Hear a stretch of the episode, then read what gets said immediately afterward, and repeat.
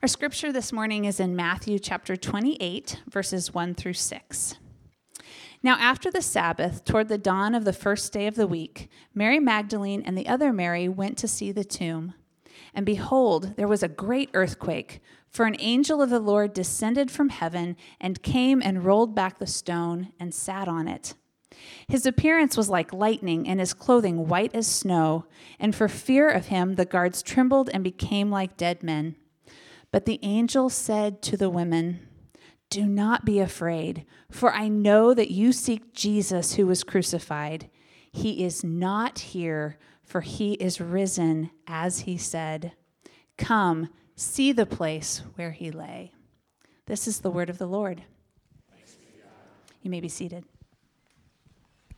Well, again, good morning and uh, welcome. My name is Nathan. I'm one of the pastors here. It's good to be together. It's good to celebrate on Easter. This is, this is our day, uh, the day which uh, we believe makes sense of every other day, that gives us hope and, and life and meaning. Thanks, thanks for being here. Uh, thanks uh, as well. Just we know it's, it's crowded. Um, I'm guessing the parking lot was kind of a, kind of a challenge this morning, navigating and all of that. Uh, the good news is with the groundbreaking, I mean, next year, Easter, um, we'll kind of we'll miss the the crowd. Uh, we'll miss the, un- uncomfortness, right? No, we won't. Um, but we'll have a new place, and so we'll have more room. And so thanks for putting up with that this year and um, for all of that. Uh, come back next year; it'll be easier to find a seat. Um, let me let me uh, let me pray for us, um, and we'll we'll jump in.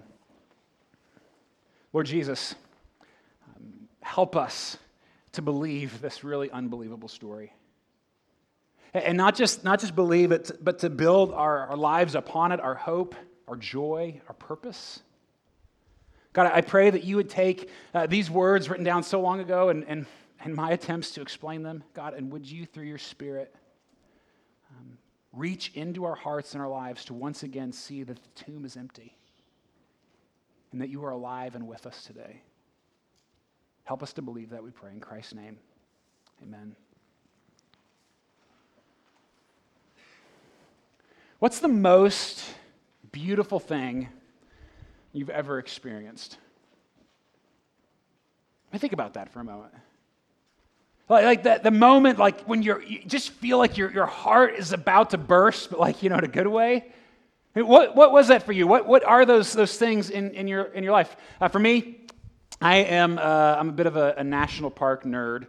Um, I have this ridiculous desire of like this goal of dragging my family uh, to as, as, many of them as, as possible. Um, God help me, that's what I'm going to do. That's my legacy with my family. Because um, I love these places. This summer, for example, we're, we're camping in the Tetons mm. and Yellowstone and, and Glacier. Yeah. Yeah, right? I mean, I get giddy just thinking about it, truthfully. I mean, I can already smell the wildflowers and feel the fresh air. I can see the mountains. I mean, I'm a new person in the woods. Like, I don't, I don't know what it is, but for me, that is such a, such a moment where my, my heart just feels, I just feel different, right? And for others of you, and, and I can identify with this as well, maybe it's, maybe it's a song that you can think of. And like Andy Dufresne in Shawshank, you're almost willing to spend a month in solitary confinement just to hear it one more time. Or like Steve Jobs, who once told Yo Yo, Ma that your plane is the best argument for the existence of God I've ever heard. Have you ever felt that with a song? And for others, maybe, maybe it's like the birth of, of your child, or signing the adoption papers, falling in love, or, or, or this, this intimate moment, maybe a, you know, a dinner with friends that goes way late but feels short. I don't know. Others of you is when you found out Golden Girls is now on Hulu. We're all, we're all different, right? we all have these different experiences. We're not wired the same way. And yet, yet you know that feeling, right? Where it feels so good. It, your heart almost aches. Man, I love those moments. I want them to last forever. I want to, I want to be stuck experiencing them, right? Don't you? And how do you, how do you explain such beauty? Like, why is beauty beautiful?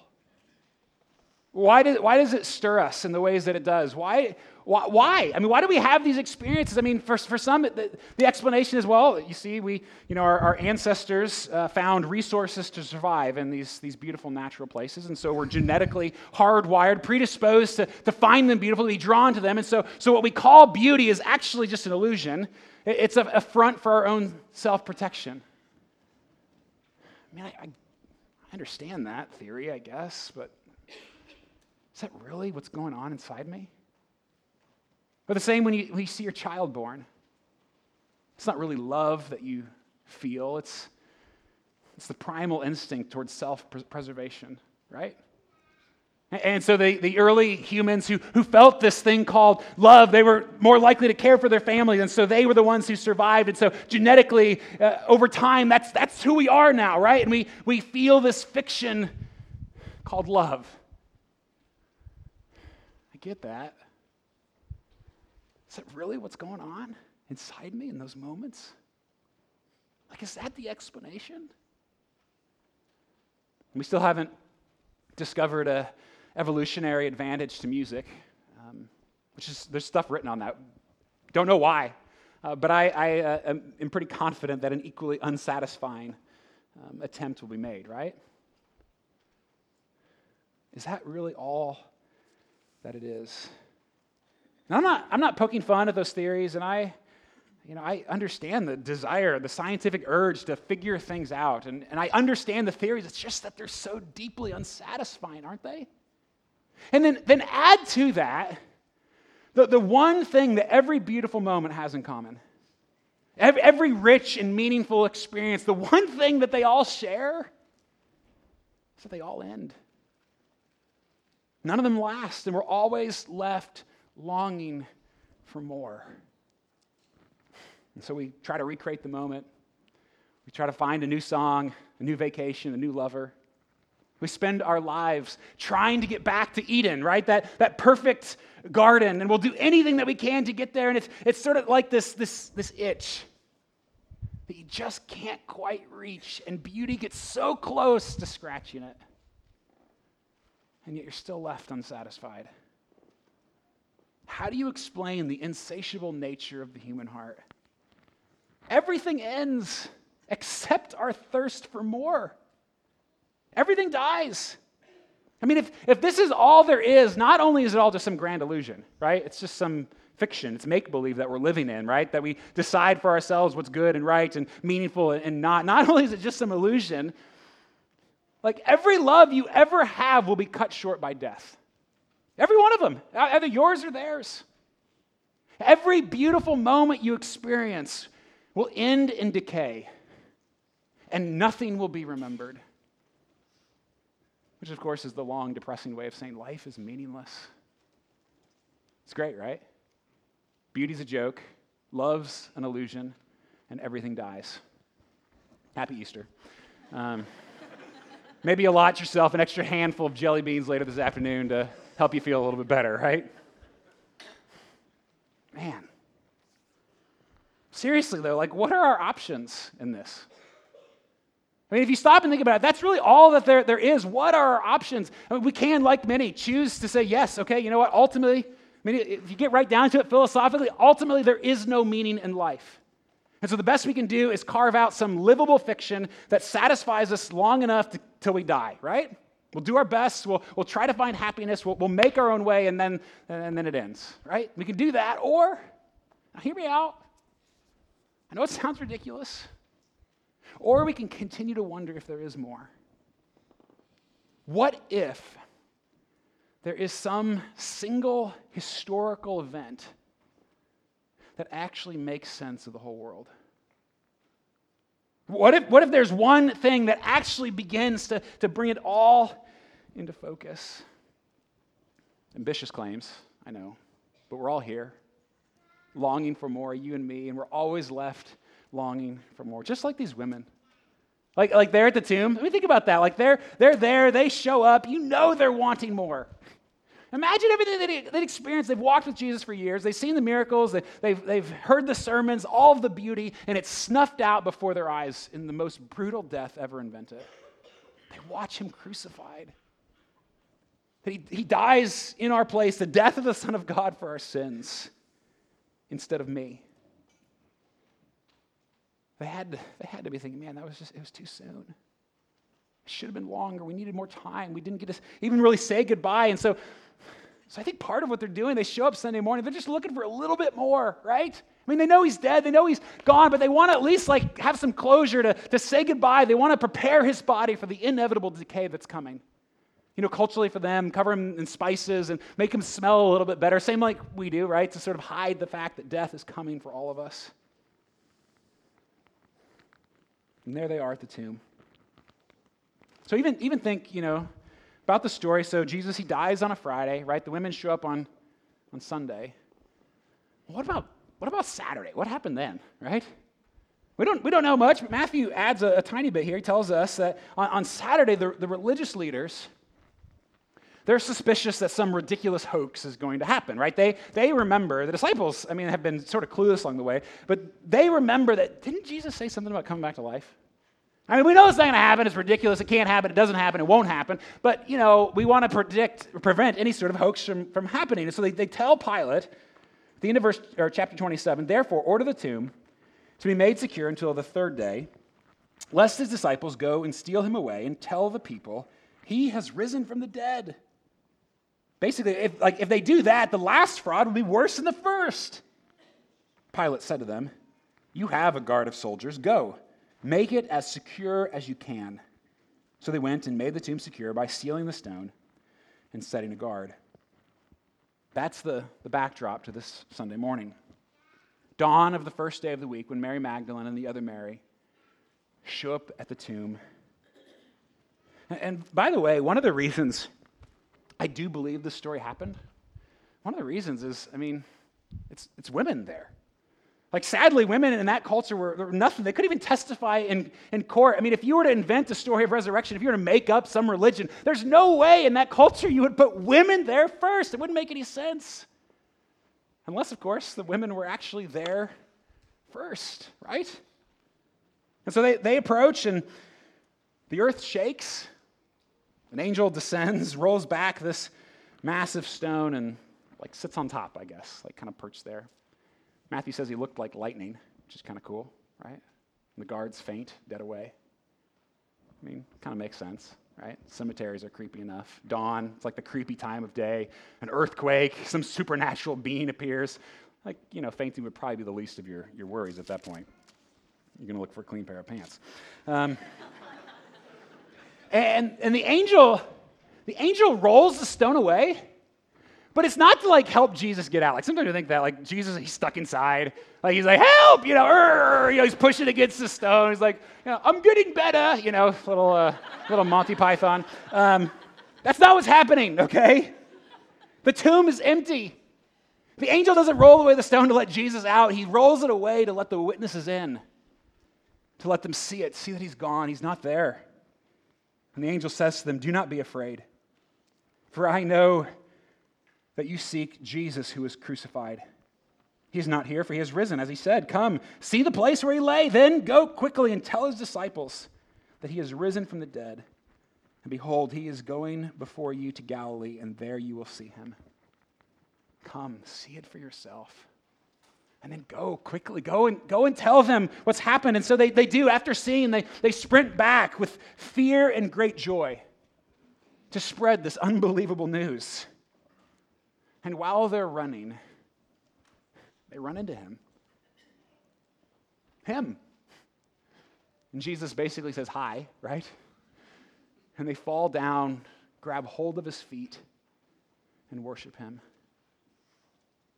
and it feels like a, a, small detail, right? But don't, don't miss it. They grab hold of his feet. This isn't a ghost, it's not a hallucination or a metaphor. Resurrection means bodies. And, don't, don't just dismiss these women as naive either, right? I mean, people back then, they just believed anything. Like, you can tell them anything, and they, they're gullible, right? They're uneducated. I mean, first of all, how arrogant do we think we are that we've got everything figured out more than these other people, right? I mean, talk about cultural arrogance. But also, I mean, just even like put yourself there. These people are around death all the time. You and I, we hide from death. Like, we, we don't see it, we, we're insulated from it, we protect ourselves. But for them in that culture, they're surrounded by death. They know what a dead body looks like. And they, they know dead people stay dead. They'd experienced it too many times. And they know that there's no going back. Besides, there wasn't even a category in Jewish theology for anything like this happening. Like resurrection of one person, that's not even on their radar screen. I mean, that's why every time Jesus told them throughout, like, I'm going to come back, I'm going to I'm going to be alive, uh, they, like, they have no idea what's going on. They're just dumbfounded. They have no category theologically for this to happen. Jesus was gone. Except, of course, that he wasn't. And they worship him. I mean, if there's one thing that a Jewish person understood in the first century, by that point, they, they got it down. You do not worship humans right? They'd made those mistakes before. They'd, they worship all kinds of idols. They'd gotten in trouble over and over in their history. But at this point in the first century, they know you do not worship anything, anyone, but God alone. And they worship Him. So do the others. So do we, all Christians for centuries. Seeing this previously dead man who's now alive, they believe he is God. They can't help but worship. They even changed their day of worship. Like culturally, historically, Sabbath, Saturday. I mean, that was their identity as a people. Everything was about that day for them, and suddenly now it's Sunday. Because they know this changes everything. And so Jesus says to them, Go and tell my brothers. And they do. And they see. And another 500 or so see Jesus alive. Let me even just say, like, I don't believe that this story is true simply because the Bible tells me so. Like, I'm not minimizing that. I believe, I believe these, these words, and yet I believe this story because people saw it. 500 people, and it changed the world. These, these individuals who had been cowards moments ago are now dying for this, this thing. They, they, they die for this story of resurrection. They give their lives for this. You may not believe that Jesus rose from the dead, but you have to explain the empty tomb. Yeah, you have. To. Like, what happened?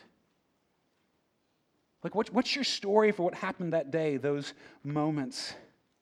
The women, the worship, the shift to Sundays, the, the instant courage, and the empty tomb. I mean, really, the empty tomb is the hardest one. No one historically argues that the tomb was empty, right? Because otherwise, the religious leaders would have dragged out Jesus' cold, lifeless body for everybody to see and squelched the rumors, right? It went over in a heartbeat. But they don't. Why? It's because they don't have the body. In fact, in, in verse 13, Matthew tells us that they, they invent some conspiracy, right? The religious leaders say to the guards, Tell people, his disciples came by night and stole him away while we were asleep. Right? That they overpowered Roman soldiers to fake this whole thing that they end up dying for. Really? Like, that's the best they can come up with? How do you explain it? Especially since here we are, 2,000 years and 6,000 miles later still telling this story. And I, I, know that I can't prove it to you. I wish I could. Man, that'd make life a whole lot easier, right? If there's some proof and we could just, you know, be done with it and celebrate, right? It would be, it'd be great. It doesn't exist. I can't prove it to you. But go back to where we started. What else can you think of that could possibly answer those longings like this? The ways in which you're, you're stirred, what else answers it? Because Matthew, he, he tells us that this happened on the first day of the week, right? Sunday. But I think it's more than just Sunday. I think Matthew is, is pointing like this is, this is the first day of the, of the new reality. Like it's, it's, it's humanity's new start. It's our, our fresh beginning, the new world, the first day of everything. Because only resurrection answers the longings. Only Easter answers the longings that I feel. And you might not believe it, but this ridiculous as it sounds, is what brings everything else into focus for me. And there are three ways in particular I think resurrection does this. Three ways. First of all, it gives meaning that makes better sense. I mean, not only do I believe that these events actually happen, I, I, believe it also gives us a meaning that makes better sense. I mean, can you have meaning in life without being a Christian? Yeah, of course, right? People do it all the time. everybody lives as if something matters, right? Nobody, nobody actually lives as if, as if the universe is meaningless. Of course you can. But if that describes you, how do you explain the meaning that you have? Where does it come from? And if you can't answer that question, is it really meaningful? I mean, the, the prevailing sense, right, is that, that you create meaning for yourself. You decide what's meaningful and important, what's right and wrong, what's good and bad. You do that, you carve out your own way, and that's, that's how you live a satisfying life. Which kind of reminds me that, like, when my kids are playing a game, and they, like, they do this all the time, they, they throw out the, the normal rules and they just play their own. You know what I'm talking about? You kids ever do that? Like, and they, and they, like, I love watching it and overhearing it because it's just, just ridiculous. Not only do the rules that come up, but they don't make any sense, right? And they always benefit themselves. Like, hey, dad, you want to play? Like, no, right? You get 20 points for being this tall. Like, it doesn't work. I don't, like, there's no way. I'm, and yet, listen, that's, what, that's how we try to live, isn't it? We think that life is about creating our own sort of game. You say what's right and wrong, you develop the rules, you're the only one playing on your board. So you know, you know when you win and when you haven't, then you, you carry your trophy around and feel good about yourself. Like, how satisfying is that? Really? Is that all life is? For me, this, this story, this story, it's like the missing piece of the puzzle. I mean, all of us are putting together the puzzle, right? We all have, we all have our pieces out, they're on the table, and it's just kind of a mess, right? And piece after piece, you're putting, there's pieces of, of joy and despair and fear and, and love and heartache and, and pieces of, of questions, right? The big questions of what's it all for? Why are we here? What's it matter? Where's it going? You know, all, all of those kind of things are on there. And it just sometimes, like, if we're honest, it feels like a mess, doesn't it? And we do our best to organize it, but we can't tell what it is. But when this piece goes in, this one, resurrection, no, it doesn't answer all your questions. It doesn't fix all your doubts or, or all your problems. But you begin to see it in a way that you'd never before imagined. You begin to see your, your own story and your own experiences in, in ways that you'd never quite seen before. For, for in it, in this story, like we're created to love and for joy and laughter and, and beauty. Like those things are made for us and we're made for them. And so, of course, they stir us deeply. Of course, they do. And, and death doesn't belong in God's good world, but we, we rebelled against him. And you don't have to be a Christian to know how broken we are. I mean, right? Like you, you know that you're broken. Look at your selfishness, your greed, your, your anger, the way you hurt the people you love. I do the same. And look, look outside. Look at war and violence, abuse, cancer, death. Like something within us, it doesn't matter who you are, something cries out that this, this doesn't seem like it should be this way. We, we know that with, within us. And here in this story, we see that he came to make it right. Bearing our shame on the cross, crushing death with his resurrection, beginning the process of actually making us whole. Might this be the peace you're looking for?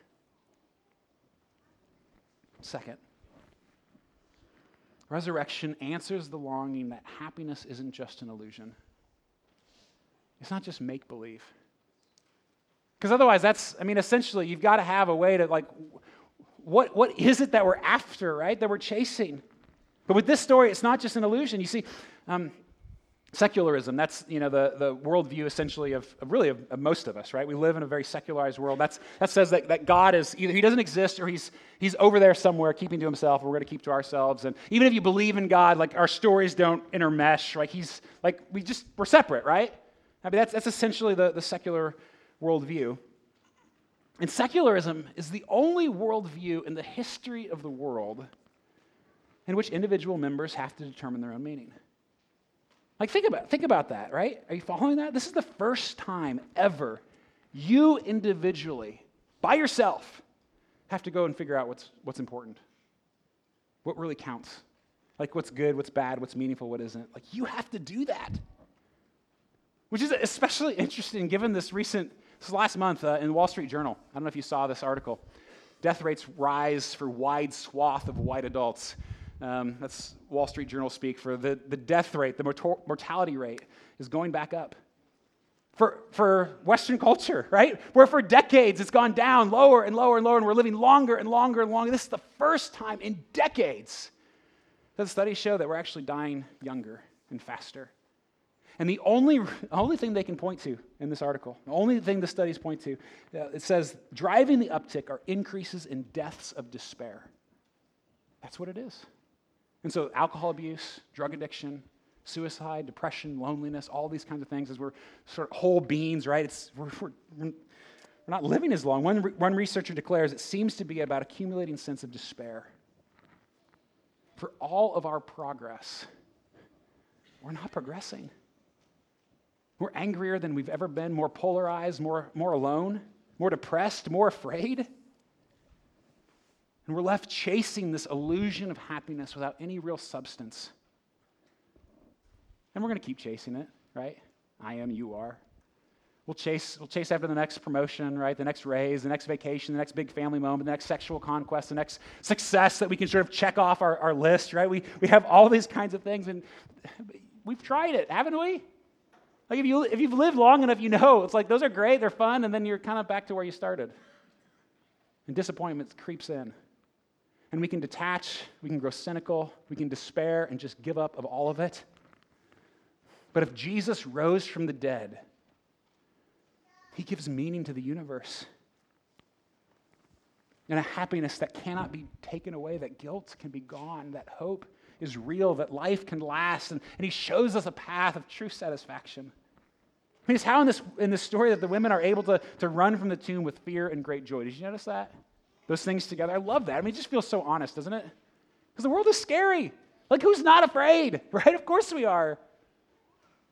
And yet, if, if resurrection is real, if Easter actually happens, then no matter what the world throws at you, no matter how much pain you experience or heartache, there could still be joy. It's not an illusion. Finally, finally, only resurrection answers the longing by offering us a life that doesn't end in death. By offering us a life that doesn't end in death. I mean, death, if you think about it, death is the greatest thief that, that has ever, ever been around, right? It steals everything. I mean, at the, at the end of the day, right, it, it robs every relationship, it ends every hope, every bit of beauty and happiness. It all ends. Unless, if one man died and lived to tell about it, then maybe I can too. Maybe there's hope for us after all. Maybe it doesn't have to end.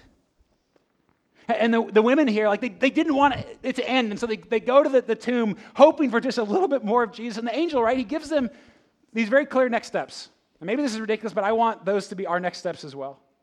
Uh, we can't do what they did, we can't experience what they saw. And yet, two things in particular, no matter where you're at, if you're, if you're here this morning you're skeptical, and I don't, I don't blame you a bit, okay? Skepticism comes with this story, right? Of course. But if that's where you're, you're at and yet you're curious, and, and, maybe, maybe you don't want to believe it or you just couldn't possibly imagine believing it, or maybe there's other things that you just don't like Christians or you don't, whatever, whatever your reasons, right? And yet you, you know, right, that if resurrection is real, if this event actually happened, you real everything changes, right? Nothing could possibly ever be the same again. If this happened, then come and see. Like that's what the angel told the women come and see, come look in the tomb with us. That's what we do here every week, really. And we can't go back. I wish we could, but every week we try to peer in that tomb to see, nope, he's, he's not there. There's hope, there's life, there's forgiveness, there's meaning. No matter where you're at, hang out with us for a while. This is a safe place. Ask your questions, push us. It's, it's okay. Come and see with us for a while. And for those, for those of you who, who do believe, go and tell. Like, live as if there's actually meaning outside yourself as if it's more than just this, this finite time and these, these little things that we grab onto. Like, and go and tell others that this meaning can be theirs. Who, who will you tell? Hmm. Eight days ago, I did the, the funeral of a friend. A friend of ours here, part of our church, 47 years old, cancer. Dear, dear, dear woman. And a few days before that, I, I sat um, by her bedside. Um, we cried together, prayed together. And I told her over and over again Easter is coming. Easter, and I didn't mean Cadbury eggs and spring dresses, right? Resurrection is coming. It doesn't, it doesn't have to end this way. And friends, I say the same to you. This, this is our answer. This is our hope. Easter is coming, and this story can be your story. For this is why Jesus came. He died for you, He crushed death for you. And He longs to take shame away from you and give you hope and purpose in all things. And yes, our hearts ache. Oh, we have so many longings beauty, love, happiness. And we're always left wanting more. But a new day is here. Let resurrection be the answer. Let's pray. Lord Jesus, this is the work you're going to have to do in us. God, these things are just so hard to believe. Or, or even maybe, maybe to believe, but for us to even see how they affect us if they're true. God, I pray that you would put us there in this story. That you would somehow, in some way, help us to peer into the empty tomb and know that you, Lord Jesus, are alive with us today. Holy Spirit, would you, would you put these things deep within our heart? And for those, those of us who do believe, Lord, I pray that this would color everything, that there would be a new sense of meaning and purpose outside of such, such short sightedness of our 70, maybe 80 years. A purpose that comes from you and extends forever. Help us to live that out. And Lord Jesus, as well, for those, those who don't believe a word of what I've said, um, for whatever reason or even whatever posture that comes from in their hearts, Lord, I, I pray that you would somehow, in some way, just like you did with these women, just like you did somehow in my life at some point, God, would you show them that you are alive and that you're alive for them? Help us to celebrate these things, Lord Jesus, we pray. Amen.